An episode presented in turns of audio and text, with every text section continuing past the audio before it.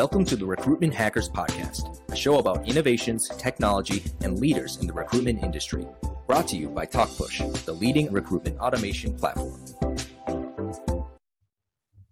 Hello, welcome back to the Recruitment Hackers Podcast. I'm your host, Max Armbruster, and today on the show, I'm delighted to welcome George Larocque, who is SVP of Insights for Unleashed. Welcome to the show, George. Thanks, Max. Thanks for having me. Pleasure. George and I met in the real world, in a real world event with real people you could touch and feel. Uh, well, you're not supposed to touch them. But that was in 2018, I think. And uh, back then, Unleashed was, I think, the, the leading events company in, in HR and TA, TA Tech, or one of the leading ones anyway. I imagine you've had a pretty shocking year. Yeah, yeah, that's to say the least. And I, am sure everybody who's receiving this podcast can not in agreement. Yeah, and to, when we met, I think I was partnering with Unleash, and my relationship has, my involvement has increased over the last couple of years. So I actually jumped on board in the middle of this craziness as Unleash has moved the business to media, given that we, to your point, we can't get together in physically any at the moment. All right. All right. And can you tell us for, for, the audience a little bit about your bio, how you ended up being the voice of TA Tech for, for many listeners? Were you a practitioner initially? Yeah. Yeah. I've been in this market. It's just over 30 years now, which is crazy. I spent the first 10 as a practitioner. I was came out of the staffing world like many people make their transition I moved from the agency side where I was working in tech just at the end of the 80s, early 90s, and then moved over 10 years, moved on to what would have been the client side and into on the employer side. I then started a consulting firm, what would have been now called an RPO in the Boston area, focused on internet startups. And our customers were all involved customers what was called the monster board. We did all their hiring in the boston area for sales.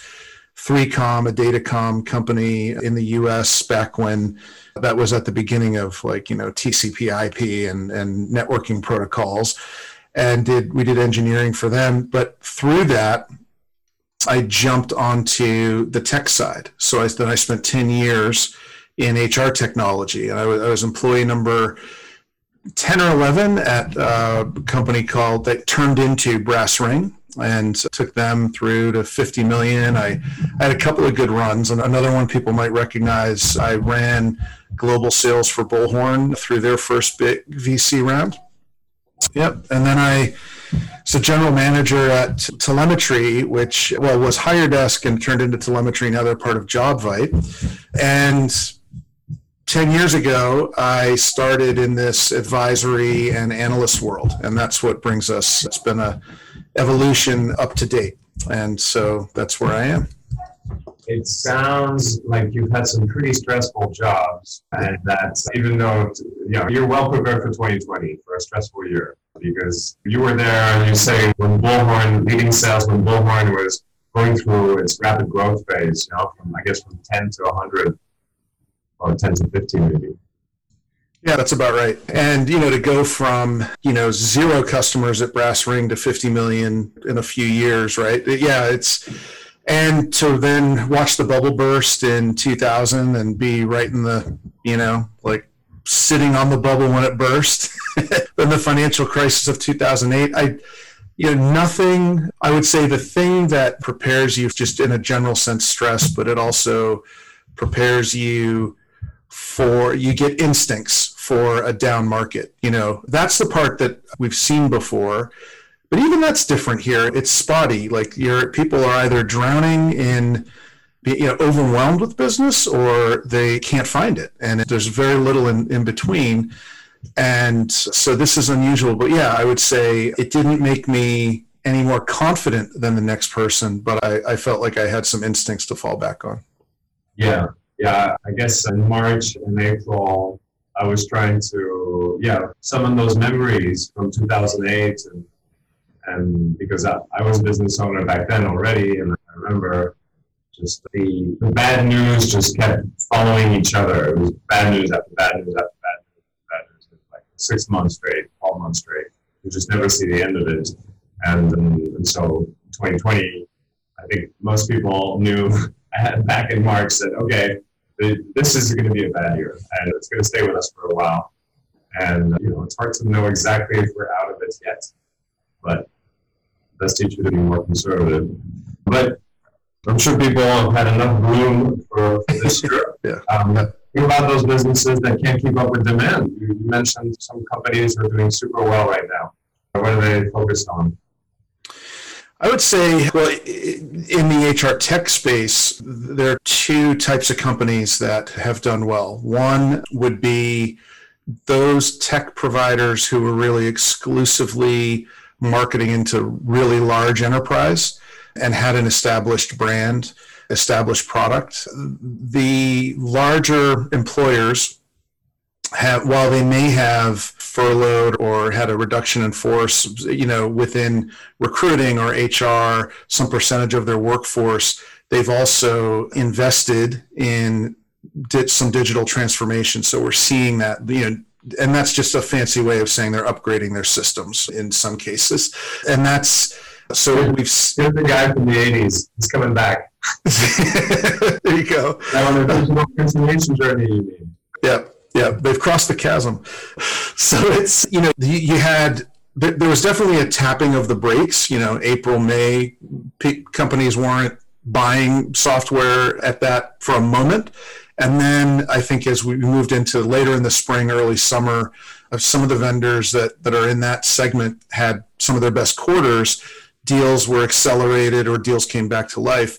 The other type, even where you would expect companies that were marketing into the SMB or middle market would have been hit hard. And that's true if they were focused with customers, if they were lucky enough to have companies in industries that were, let's say, uh, grocery or uh, healthcare or logistics or tech, they did better than they should. There were some vendors who cut staff and then grew at a rate greater than they expected, and which is you know it's been such a difficult time for everyone but yeah and then but a lot of folks that a lot of vendors that either were really early stage, didn't have any momentum. Maybe the product wasn't mature, point solution.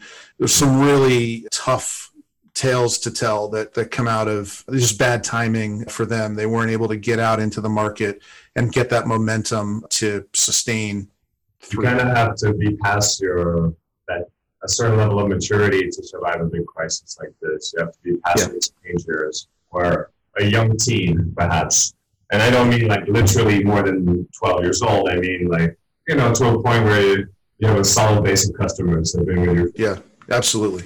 And we've seen in the industry a lot of consolidation. Like, I guess not everybody in my audience is going to geek out on TA Tech News and find out who gets bought by who. But, but that's your world, and maybe you can tell us what are some of the mega trends we're seeing. On my side, I saw that there's a lot of movement from companies that were doing video and then video used to be a category, but I think now video is, is more of a feature that everybody has. That was my, my main takeaway. Yeah, I'd agree with that. There's, yeah, consolidation. I think the reason I tell practitioners or leaders in talent acquisition, they should watch both what's happening in investment and with consolidation is to have a sense of what's coming their way. So if you're looking uh, for the you know, emerging technology. You get, I'm not even talking about the specific vendors, but you get a sense over the period of, you know, a few quarters as to where investments going on emerging tech, emerging solutions. It might not be emerging tech. It might not be that it's, you know, doesn't have the bells and whistles like something conversational, but you may see that, for example, right now, there's a lot going into analytics and process management around recruiting. You might see a lot going into, not a lot going into job boards anymore at the current moment or marketplaces, which surprisingly has led the category for years. You'd see a lot going into internal mobility and matching in those areas. So you get a sense of what's coming. At, the same time, for consolidation, if you're using point solutions and platforms, you particularly get a sense of what those capabilities are at a platform level. So if you're using NATS, what moves are these vendors making? And if you're thinking about your tech stack in the next one, two, three years, I think it's a good indicator for trends. And you need to solve the problems that you have and seize the opportunities that you need to seize and look for the cap. It's not one size fits all out there, but these are things that I think it's helpful in, in yeah. that way. A lot of the practitioners, you know, they got into recruitment for the same reasons uh, you did, probably. You know, to be on the sales side, uh, to be busy, to be dealing with people, and you know, buying tech came as an add-on, not not the main thing, and uh, a bit of a chore and I think last year people were still they had they had a little fun budget that they could spend on where they could try a few initiatives every year and and some of those uh, customers would sign up because they needed to show initiative. They needed to show I'm going to try something different this year, and it looks good on your resume. And this year, maybe that's not so important anymore. It's more about doing more with less and asking more from your existing vendors. Yeah. Yeah. 100%. Another good reason to keep your eye on tech and what's happening in our market and outside of our market. You know, what's happening in the world of technology. And I'm not one to ever recommend that you would modify, let's say, a solution from outside of recruiting into recruiting. That never goes well. It's never scales. But yeah, doing more with less is something that as I mentioned, you know, there have been a lot of layoffs. There are fewer, there, there are probably fewer recruiters in, in any given company, and those recruiters are asked to do more. And having a sense of what's available to help accomplish that goal is a good thing. And it, it tends to look like I think companies are either forced to address the need to automate tasks and what would be administravia to get the recruiters and the leaders in TA focused, you know, where they need to be uh, with candidates, candidate engagement, working within the organization with managers, working the process. You know, they're forced to do it because they're doing more with less, or they're taking that step back and I think a lot of larger organizations that are investing in technology right now, it's it's a way to justify some of the headcount that they're keeping. They're implementing these technologies, evaluating these technologies, but at the end of the day, it's the same goal, which is you know how do we get to where freeing up the recruiters, the operators to be on that process and driving that process and not drowning in it. Yeah. I, I could say from, from my our experience on our side that the volume of candidates and leads processed per recruiter has tripled over the last six months. And obviously, you just can't do the same thing you did before if you have three times the, the volume that you did before. You, you have to change a little bit the way you do things because um, you adapt to your environment. And uh, you were saying job boards took a big hits. I think no surprise there. And with the compounding effect of Facebook and Google driving also traffic, at least in the high volume space, uh, driving traffic to jobs uh, for free. Really, yeah, a lot of this traffic is free. I imagine 2021 is probably not going to be an amazing year for Indeed and Zip and those guys yet. Uh, there'll be some recovery, right? I, I saw that Seek has some recovery in Australia uh, in Q4. But look, I, I want to go back to you were telling us about the early story. You're, you're not in Boston anymore, are you? No, I'm in New Jersey. Like, like most people in New Jersey, I'm you know 40 minutes out of New York City. Yeah. Boston. For those who don't come from Boston, it's not unnecessarily seen as a tech hub, but but I found out over the years that it was kind of the TA tech hub of the world. Um, yeah. 20 years ago, and I guess still today. Can you tell us about how that happened? Give us a little bit of TA tech history. Sure. So it really back in those days, you know, uh, Silicon Valley was always the hub, right? It was always where it all sort of exploded. But there used to be maps that had it was a map of the U.S.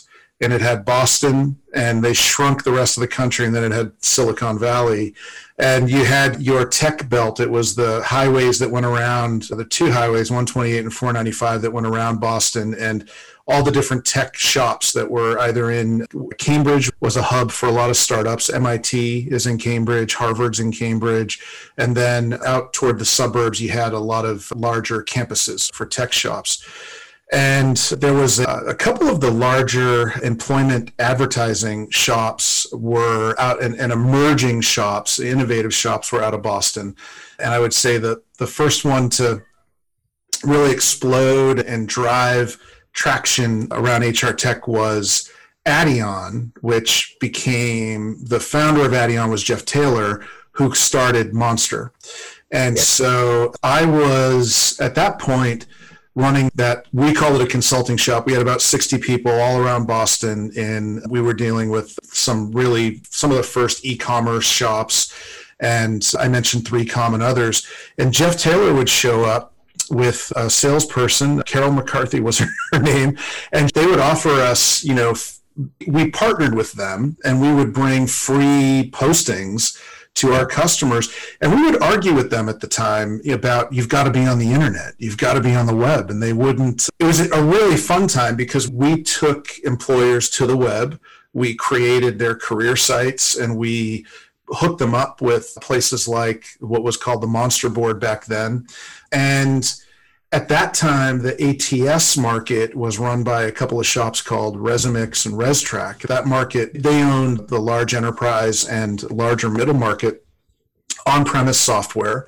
And you had uh, Brass Ring, which came out of the Boston area. It grew out of a resume processing company. So all the job fairs, all the resumes that, that came into employers were on paper, and you had these systems like Resumix and Restrac and others. You would literally go through a factory process. They'd get scanned, optical character recognition turned into data, uploaded in total QC process. And then as the web was emerging, we were able to take applications to the web that's where Brass Ring emerged, and there were some other shops on the West Coast that emerged but didn't. You know, Taleo, which was RecruitSoft, came out of Canada, and then uh, came down. I, I want to say through Chicago to ultimately to Silicon Valley, but it was, yeah, the Boston area was teeming with, you know, early job boards, early recruitment technology. That this was 97, 98 to to 2000 um, it sounds like Monster had a, a key role to play in that. It really did. You know, like any success story, it was a combination of vision. So they could see where the market was going and how this was going to evolve before really anybody was seeing it. And timing, they were there, and hard work, right? And they had some good ideas. Now, where they ended up going, and we can that's a brand people love to hate on, and that's fine. But they were a major player, and they really helped create the space. They got big, and then other problems appeared. But um, I mean, at the time in the late '90s, they picked that weird brand. They called themselves Monster. Everybody had a much more corporate sounding name back then. The internet was was just getting started, all those dot coms. And I think they did it a little bit on purpose to say, you know, either you're with us, the internet folks, or you're against us. You're, you're part of the old guard, and we don't need you as a customer. There's a bit of a, you know, yeah, uh, boldness and the choice of brand. Yeah, we would do all their uh, sales hiring. They were on the they. their first office was the second floor over a Chinese takeout restaurant, and you know we'd go on site, spend an hour, a couple hours with them with our the consultants we had there, you'd leave and you would just smell like Chinese food from being in the office. And then as it started to grow, I remember telling people that they would have to, you know, don't worry, they're expanding, they're going to have a facility, but there are two trailers in the parking lot for now. And the phone lines, just those, you know, these sorts of things that I'm sure there are people out there somewhere that worked in those trailers. Well, we put them there. So, yeah, yeah and and so with the, the universities and then maybe circumstance having you know this gentleman Jeff Taylor starting this company in Boston for no other reason than he was there, and then many of the alumni then moved on to start their own companies, and today. I think there are a number of companies that are there, um, including your old employer, uh, Bullhorn. Yep. Uh, I think Phenom uh, people is uh, headquartered there, and, and a number of other companies was Smashfly as well in Boston? Smashfly, yep, they were founded there. In fact, the original founder of Smashfly, Mike Hennessy, he was probably employee number three or four at, at Brass Ring. And so we worked closely together for several years. And yeah, there's, you know, like any of those shops, and there are still people that when I've, back in those days when we could go to events, Brass Ring is now part of IBM. And if I go by the IBM booth, I see old friends, and they've really never left. They've just went from brass ring to Kenexa to IBM. But we used to joke and say there are probably you know 300 people that are like in the industry, the core of the industry, and they just move around, and a lot of other people sort of come and go. But there are a lot more than that now, I think. That's true. You you do see that, and, and we hear that in your stories that uh, these companies don't just die; they just merge and they move from from one animal to the next, and it's a sort of Darwinian experience, right? So to, to see how it evolves, and they change names, and well, business was Hot Jobs. I forget. you know, Hot Jobs. Do you remember that one? Yeah, Hot Jobs was out of were they? Hot Jobs got acquired by Yahoo.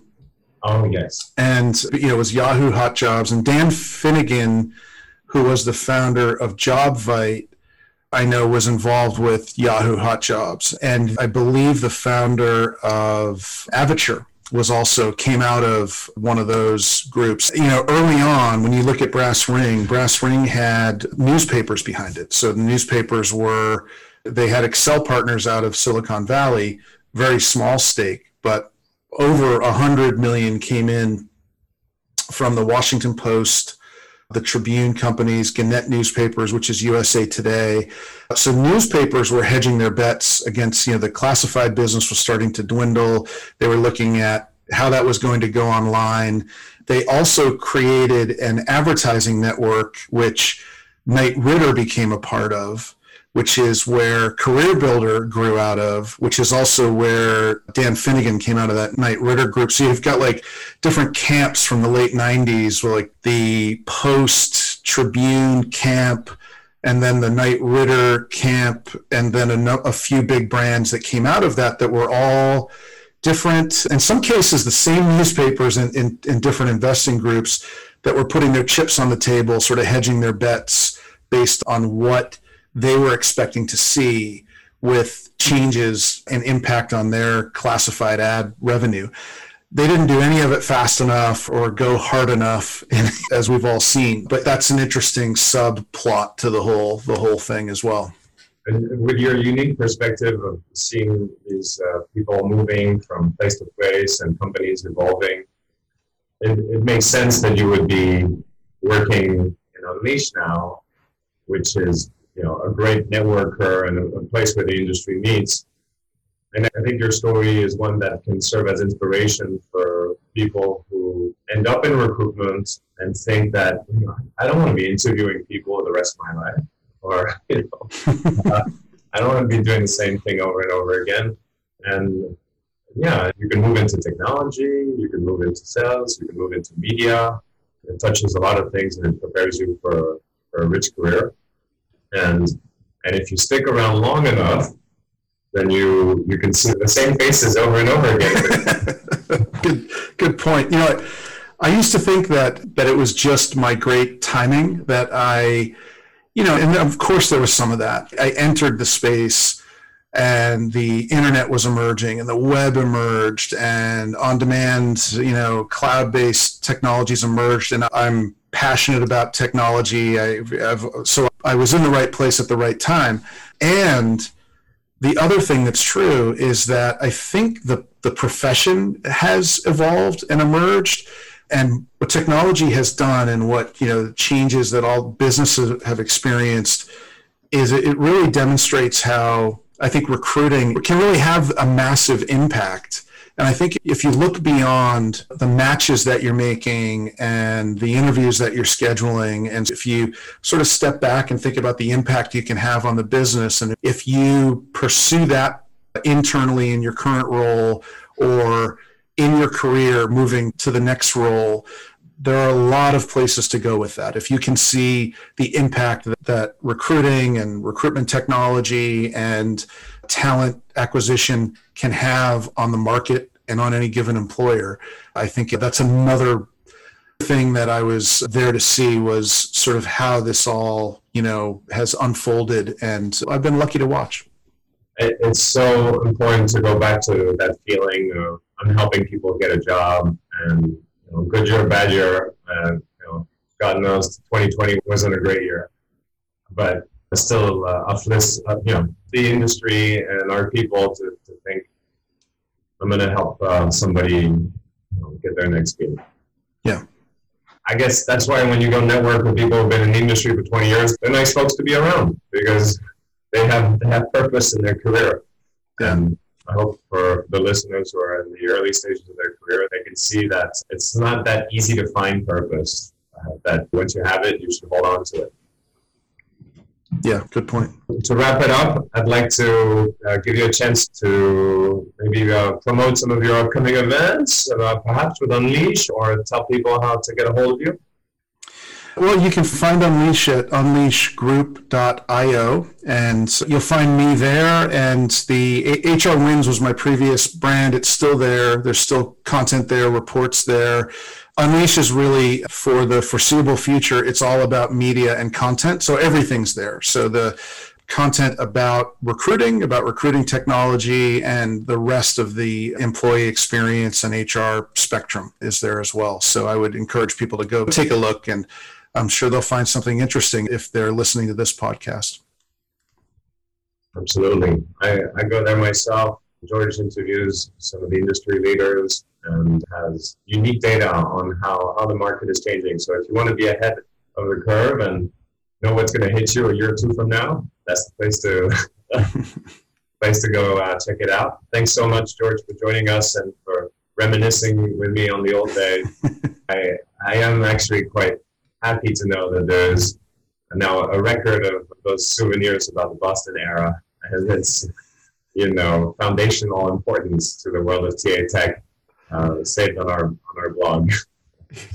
Excellent. Thanks for having me. I had a lot of fun. All right.